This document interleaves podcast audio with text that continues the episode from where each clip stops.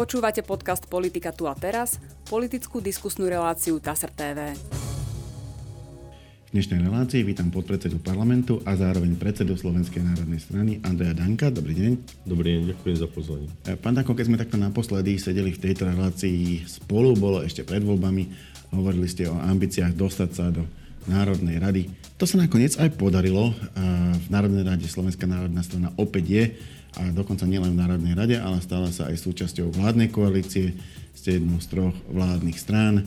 Na druhej strane ste tou najmenšou z tých troch vládnych strán, postupili ste len veľmi tesne, e, medzi 5 a 6 percentami bol váš volebný výsledok. E, ako to hodnotíte?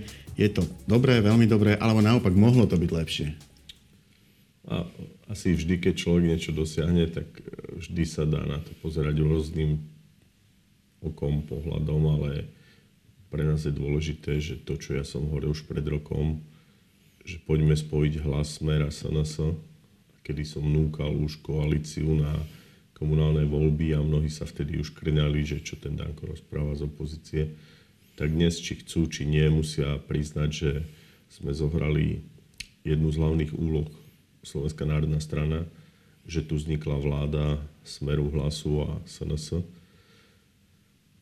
Ja som rád, že tu je vláda, ktorá funguje aj na regionálnej úrovni. My máme strašne veľa koalícií v komunále, máme skúsenosti zvládnutia s Robertom Ficom aj Petrom Pelegrinim. Samozrejme, že sú veci, ktoré potrebujeme obrúsiť, ale dokážeme spolu komunikovať, problémy riešiť a prišlo na moje slova. Či je to málo alebo veľa, viete, my sme boli mimo parlamentná strana.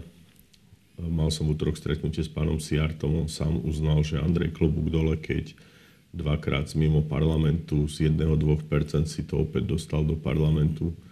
Tá situácia je teraz taká, že ten poslanecký klub, keďže sa aj mnohí, ktorí sa prekruškovali, dotýkajú výkonnej moci, sa stabilizuje aj z hľadiska tej pozície SNS, tam by som, ale bez ohľadu tam by som, na to...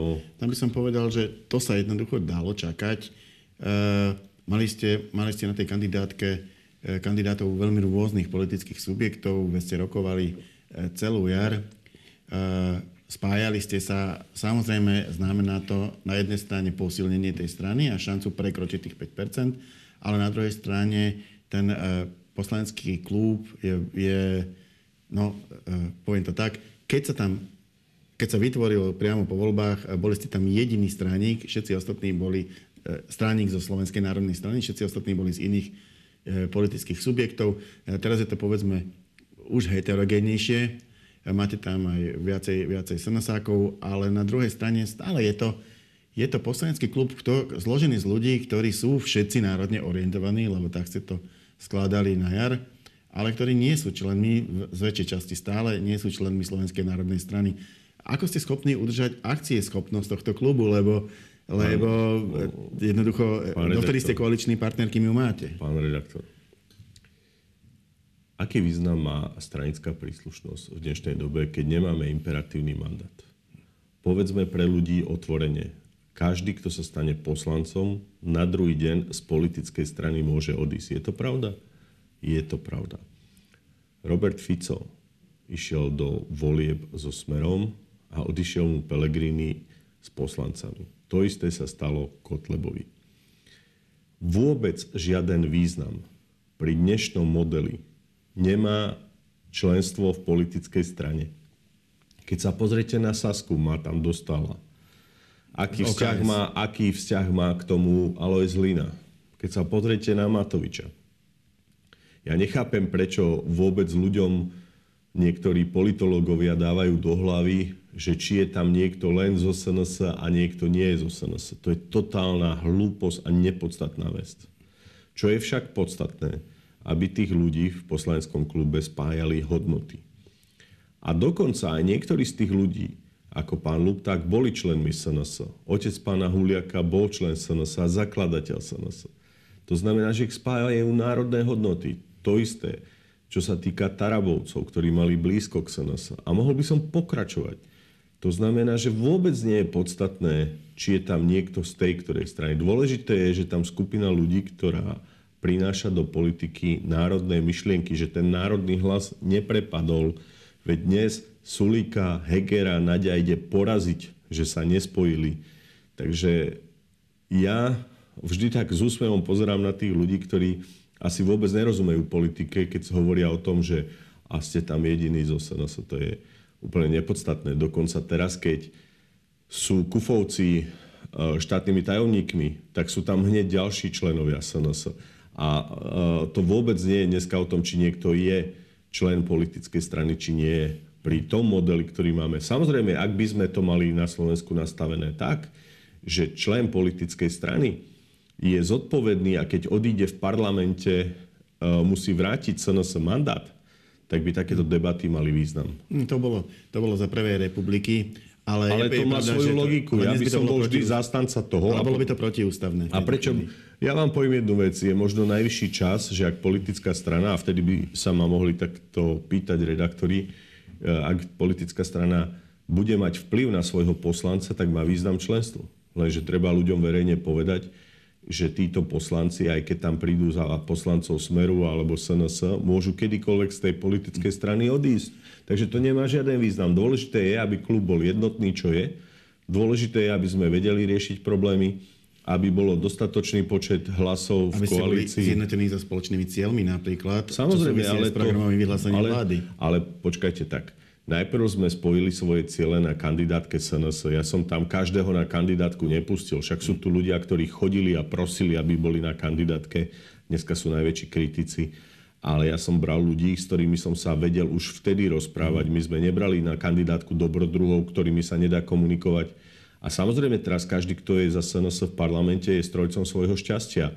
Ale musí si aj ten, kto je tam za SNS e, v parlamente, ktorýkoľvek z nich uvedomiť, že ak sa postaví sám, tak zhorí ako fakla. Pretože v koalícii je dôležité stranické tričko z hľadiska e, stability, ale to je, to o jeho, je to o jeho charaktere a o tom, že či pôjde svojou cestou a bude nezávislý poslanec, alebo ostane fungovať v poslaneckom klube SNS. Poslanecký klub SNS sme založili, má 10 členov, e, podpísali sme koaličnú zmluvu, a keby niekto z týchto desiatich zradil, tak je to už jeho život a jeho zodpovednosť. Ja som presvedčený, že z týchto ľudí, ktorí sú tam, pokiaľ budeme držať hodnotové pozície, nezradí nikto.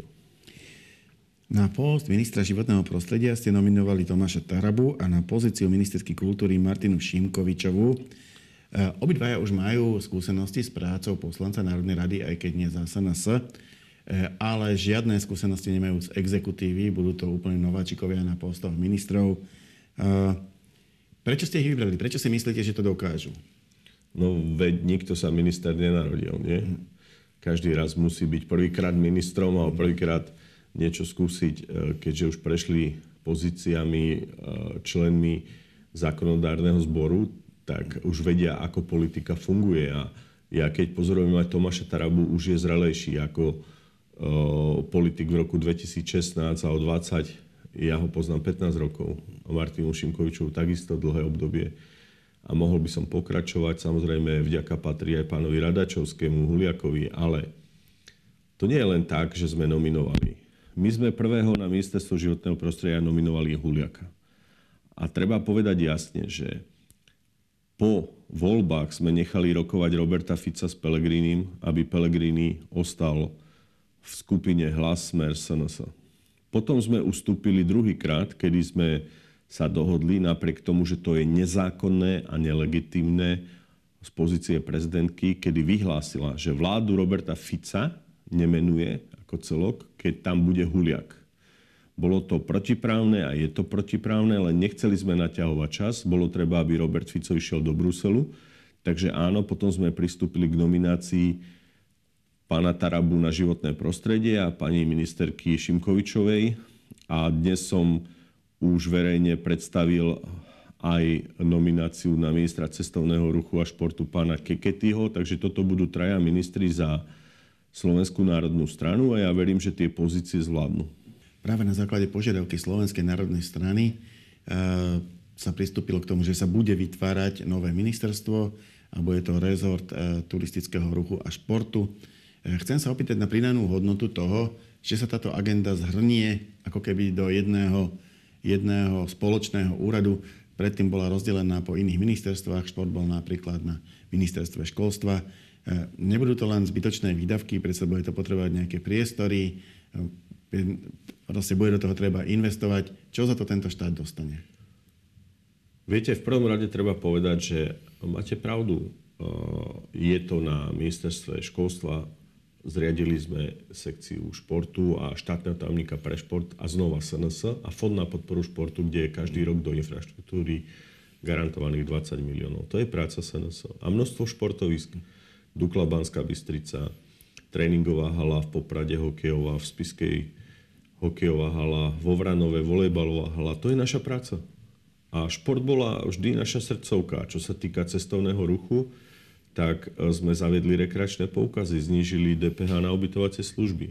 Spolu na ministerstve dopravy a školstva pracuje zhruba 210 ľudí. Toto nové ministerstvo bude tenké, len pre vašu predstavu.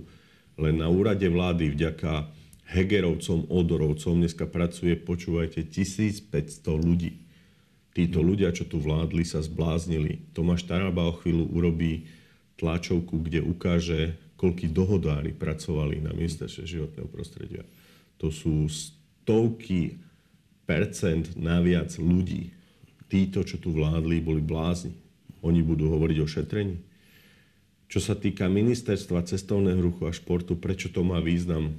V prvom rade cestovný ruch je budúcnosť. Na tvorbe HDP v Maďarsku sa cestovný ruch dneska podiela 12%. A prečo? Dosiahli to za posledných 6 rokov zo 6% na 12%. Je to dôležité, pretože treba systematizáciu v cestovnom ruchu v koordinácii so športom. Športové podujatie v regióne prináša ubytovacie možnosti. Ľudia prídu... Sú, súvisí to navzájom. Samozrejme je to prepojenosť. Ja ako advokát aj podniku Aquacity som bol pri tom, keď prišla KHL do Popradu. Videl som plný hotel, videl som, čo je to, keď tam príde juniorka Manchester United. Videl som mnohé synergie toho športoviska uh, s regiónom. Poďalšie, cestovný ruch je tu zanedbávaný. Veď predsa nie je možné, aby Soroš dostal do nadácie 21 miliónov a do SACRE išlo 20 miliónov. Na propagáciu cestovného ruchu a pomoci je to strašne málo. Ale hlavne nám unikajú fondy. Uh, fondy na podporu cestovného ruchu a uh, nemáme systém ani v pribudovaní športovisk. To znamená, moja predstava je, aby sme podporovali hotelierov, penzióny, pomáhali im so zrýchlenými odpismi, hľadali nástroje napríklad, aby sa stringeltov neplatila daň, aby personál sa vzdelával, aby bolo jasne napísané, ktoré sú regionálne jedlá, aby štát podporoval produkciu takých produktov, ktoré sa pri spracovaní na jedlo potrebujú. V Maďarsku sledujú dokonca aj koľko halasle sa zjedia počas dňa a vedia to vyhodnocovať pretože vtedy štát vie účinne pomáhať aj e, producentom, ale aj reštauráciám. Pretože som zachytil aj také nepochopenie tej myšlienky národného menu a takého regionálneho definovania stravy, že keď ste v Rakúsku, tak viete, že máte tri hlavné polievky, máte vždy výnečný cel, nejakú rybu s niečím. A my by sme chceli ísť tak ďaleko, aby štát vedel aj odporúčať receptúru aby vedel tým hotelierom a reštauráciám povedať, keď chceš mať 3, 4, 5 hviezdičiek, musíš držať takúto kvalitu, musíš mať wellness. Keď chceš wellness vybudovať, pomôžeme ti s odpismi. Keď chceš mať reštauráciu, musíš mať minimálne takúto kategóriu jedál s takýmito gramážami, aby si podporoval aj regionálne uh, produkty. Takže toto na Slovensku chýba.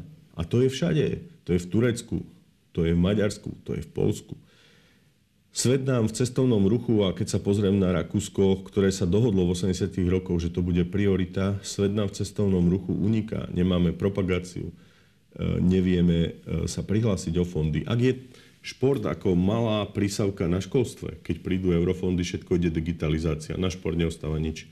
Keď prídu peniaze na diálnice, tak takmer nič neostane na cyklotrasy alebo na hrady, zámky, pamiatky. Takže cestovný ruch je budúcnosť. Bude to malé e, ministerstvo, ktoré nebude zaťažovať rozpočet, ale tou prioritou pre nás bolo ešte aj, tak ako je v Čechách, aby peniaze zo hazardu, ako zo Sasky idú do športu, išli na Slovensku z Typosu aj do športu a cestovného ruchu. Máme dohodu, že aj Typos prejde pod správu tohto ministerstva, aby športovci a cestovný ruch tieto peniaze mohli na zdravie našej, našich detí a na, na propagáciu Slovenska, aby sa tie peniaze z hazardu nestrácali a aby boli v tom mhm. kolečku, kde majú byť. Takže povedal som skrátke mnoho myšlienok, prečo to je potrebné, ale len hlupák môže povedať, že cestovný ruch nie je potenciálnym e, segmentom pri tvorbe HDP, ktorý treba podporovať. A to určite áno. E, poďme ďalej. E, tých obvyklých 100 dní, ktoré zvykne vláda dostať po svojom vymenovaní a opozícia ju ako keby toleruje, tak tentokrát platiť nebude. Už sa k tomu viaceré opozičné strany vyjadrili. Dôvodom je postup v ministerstve vnútra pána Šuta Eštoka, E, ktorý veľmi energicky e, vymenil policajného prezidenta a aj postavil e, de facto mimo službu policajtov, voči ktorým sa vedie trestné stíhanie. Voči tomu sa teda opozícia ohradila a okamžite teda začala, začala robiť tú aktívnu opozičnú politiku voči vláde. Nakoľko sa SNS stotožňuje s týmto postupom v rezorte vnútra? Ja som si povedal, že ja sa tu v tejto vláde nebudem s nikým hádať a chcem sa venovať cestovnému ruchu, športu, kultúru. Som si zobral ako prioritu, keď som videl aj na podpolianských slávnostiach tie rozbité staré tribúny folklórnych festivalov. Toto bude moja priorita. Takéto hádania, hašterenia nie sú prioritou SNS, ale na druhej strane chcem jasne povedať, že táto rozhodnosť ministra vnútra prekvapila aj mňa, ale mám preto pochopenie, rozumiem jeho krokom. Ten Rubikon prekročila minulá vláda. Minulá vláda robila veci, ktoré by sa nemali v normálnom štáte diať. Sami seba zatvárali, keď štátna zložka zatvorí šéfa Sisky raz, dvakrát. Viete, aká je to medzinárodná hamba? To znamená, že je treba ukludniť aj policajné zložky, aj prokuratúru, aj sudcov, ktorí niektorí boli pod tlakom. Treba identifikovať tie situácie, prečo sa čo dialo. Treba niektoré veci vyšetriť, ako aj umrtie pána generála Lučanského. Jeho syn je od budúcej schôdze poslancom Národnej rady, na čo som hrdý, lebo bol na našej kandidátke. A treba sa pozrieť aj na veci okolo covidu, vyšetrovania covidu, ako hovorí náš poslanec Kotlar. Takže e, pán Eštok má naše pochopenie, nie je to v našom rezorte, ale chápem plne jeho kroky, pretože niektorí ľudia, ako som povedal, sa správali ako otrhnutí z reťaze a vždy každý, kto má moc, by si mal uvedomiť, že raz tú moc vrátite. A nemali by ste sa správať či moc máte alebo nemáte ako e, nejaký človek, ktorý tu bude na celý život a potom sa vám to vždy vráti ako bumerang. Progresívne Slovensko chce bezprostredne po očakávanom vyslovení dôvery vláde začať rokovať o vyslovení nedôvery práve pánovi Šutojovi Eštokovi. Ono to zo začiatku dokonca vyzeralo tak, aspoň na mňa to tak pôsobilo, ako by pán Truban v čase, keď avizoval toto odvolávanie, si neuvedomil, že vlastne nemá koho odvolávať, keďže pán minister vnútra zatiaľ nemá dôveru parlamentu, nedá sa mu vysloviť nedôvera.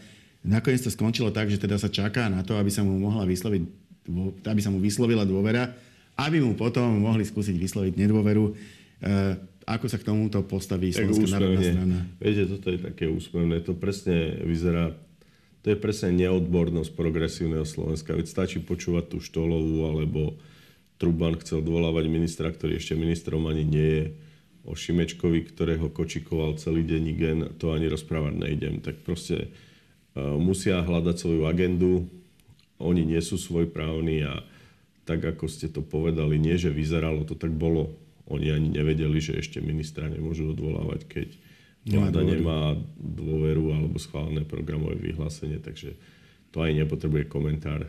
Sú to pr produkty oligarchov, ktorí sú poprepájaní e, s rôznymi médiami. Ich záujem je len, aby oligarchovia, ktorí ich platili v pozadí, aby tí riadili štát. Či už je to cez rôzne inštitúcie, ktoré akože bojujú s korupciou a cez rôzne médiá. Je to systém, ktorý si vytvorili, aby ľudia z progresívneho Slovenska pôsobili ako odborníci, ale vidíte, že niekedy ani milióny eur nestačia. Príkladom je toho aj prezidentka, ktorá bola takisto z ich dielne a nezvládla funkciu, do ktorej sa natlačila. No, budeme mať ešte jednu e, odvolávaciu schôdzu. Tam to možné je, e, lebo ide o funkcionára parlamentu, pána Loboša Blahu. Odvolávať ho chce KDH, už aj vyzbieral podpisy a tá schôdza bude. Dôvod je, že zvesil vo svojej kancelárii fotografiu prezidentky a zavesil tam fotografiu Che Guevaru, ktorý bol z jeho uhla pohľadu revolucionár a bojovník za slobodu. Z uhla pohľadu napríklad KDH je to v podstate vrah, ktorý ktorý jednoducho sa, sa ne, neštítil násilia pri presadzovaní svojich politických cieľov. E, ako vnímate túto schôdzu a toto odvolávanie? Ani ja nemám prezidentku Čaputovú v kancelárii. Mimochodom, vy ste také niečo spomínali, že no, ste si samozrejme, to... ja nikdy som ju nemal. Uh, jednoducho, žiaden zákon to neprikazuje. A Luboš Blaha, keď si zavesí čokoľvek svojej kancelárii, je jeho vec. A sú to reprezentatívne priestory parlamentu? Sú to pracovné priestory. Žiaden zákon nedefinuje, čo máte mať e, vo výzdobe. Ja tam mám rôzne obrazy z celého sveta, kde som chodil od arménskeho kríža, čes rôzne vývia, vý, výjavy a čo je koho do toho. Ale samozrejme, že to Luboš urobil tým svojím spôsobom, ktorý zbudil pozornosť Spropagoval si knihu. On je, vždy mu hovorím, že komunista, ktorý síce nevie rusky, ale on vždy povie, že je latinskoamerický komunista s úsmevom. Che Guevara, kapitán mimochodom je jeho vzor. A ako sa rozhodol Luboš, musí to na tej schôdze na tej schôdzi povedať, ale ja to beriem skôr také, že je to trošku z KDH strany trápne, to potom e, by sme sa tu mohli baviť o iných veciach ktoré sa v histórii diali. Vždy niekto bojoval za slobodu a práva aj v histórii, čo teraz budeme riešiť, kto koho upaloval v 15. storočí. To je trošku od KDH také exhibicionistické a trošku aj tak e, nastavené mediálne, aby aj KDH niečo povedalo. A ja k tomu poviem jednu vec, že ono je to také presne, denní gen v pondelok urobil články, že kde je opozícia a na druhý deň hneď KDH bum ide robiť tlačovku, odvolávať blahu a Šimečka e, s progresívcami, aby tiež mali nejakú činnosť. No tak jediná činnosť je teda odvolávať niekoho, kto ešte ani minister nie je. No tak to je presne e, ich myslenie, že, že miesto toho, aby trošku sa skonsolidovali, pozerali, čo ideme robiť a konštruktívne kritizovali, tak robia takéto detinské schôdze už na začiatku. Uh, vy ste avizovali, že by ste chceli kandidovať do Európskeho parlamentu.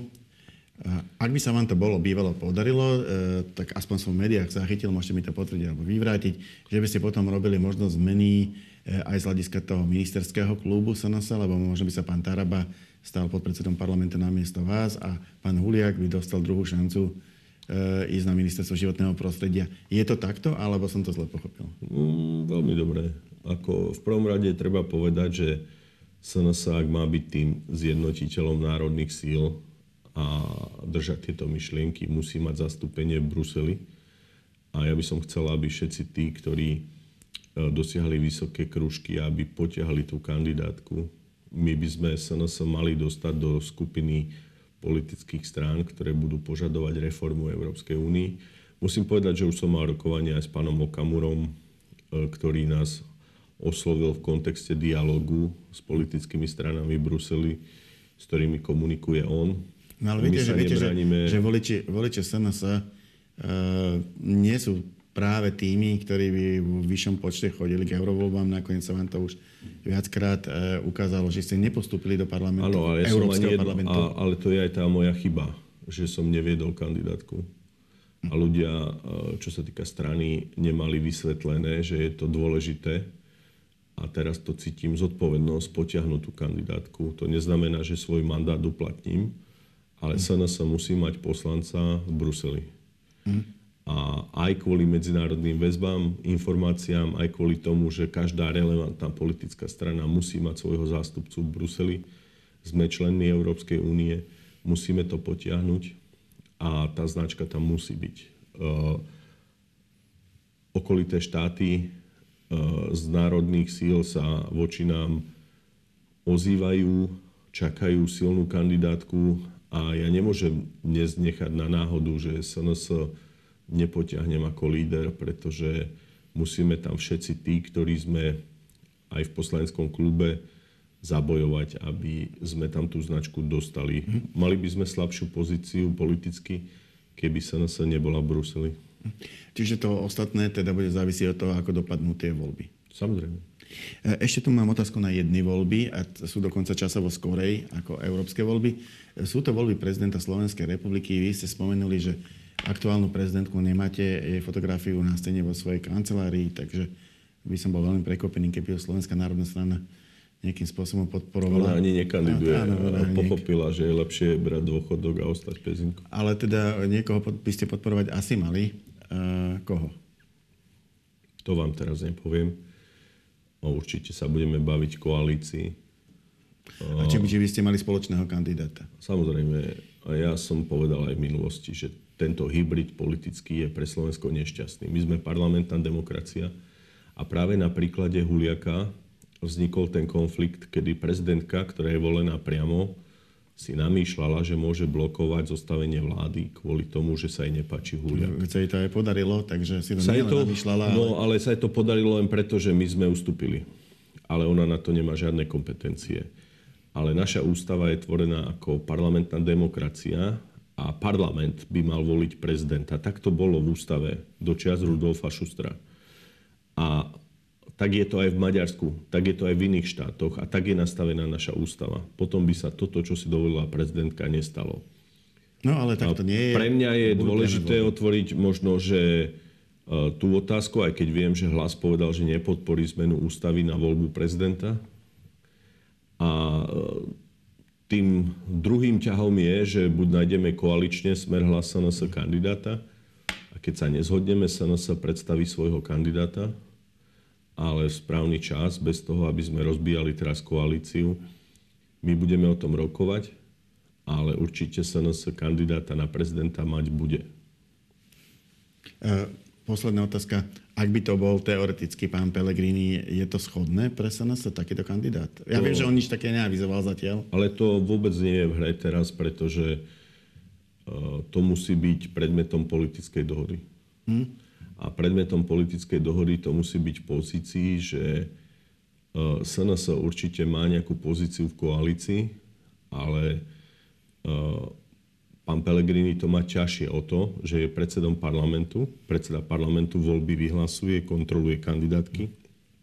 Bije sa mu tento záujem, ale je to jeho rozhodnutie, že či bude kandidovať ja ešte som ani nepočul od Roberta Fica, že by nechcel kandidovať. Mm. Ďakujem pekne, to bola posledná otázka našej dnešnej debaty. Ja za ňu ďakujem predsedovi Slovenskej národnej strany Andrejovi Dankovi. Ja ďakujem za príjemný rozhovor a prajem posluchačom a divákom pekný deň. A my sa v našej relácii opäť stretneme na budúci týždeň. Dovidenia.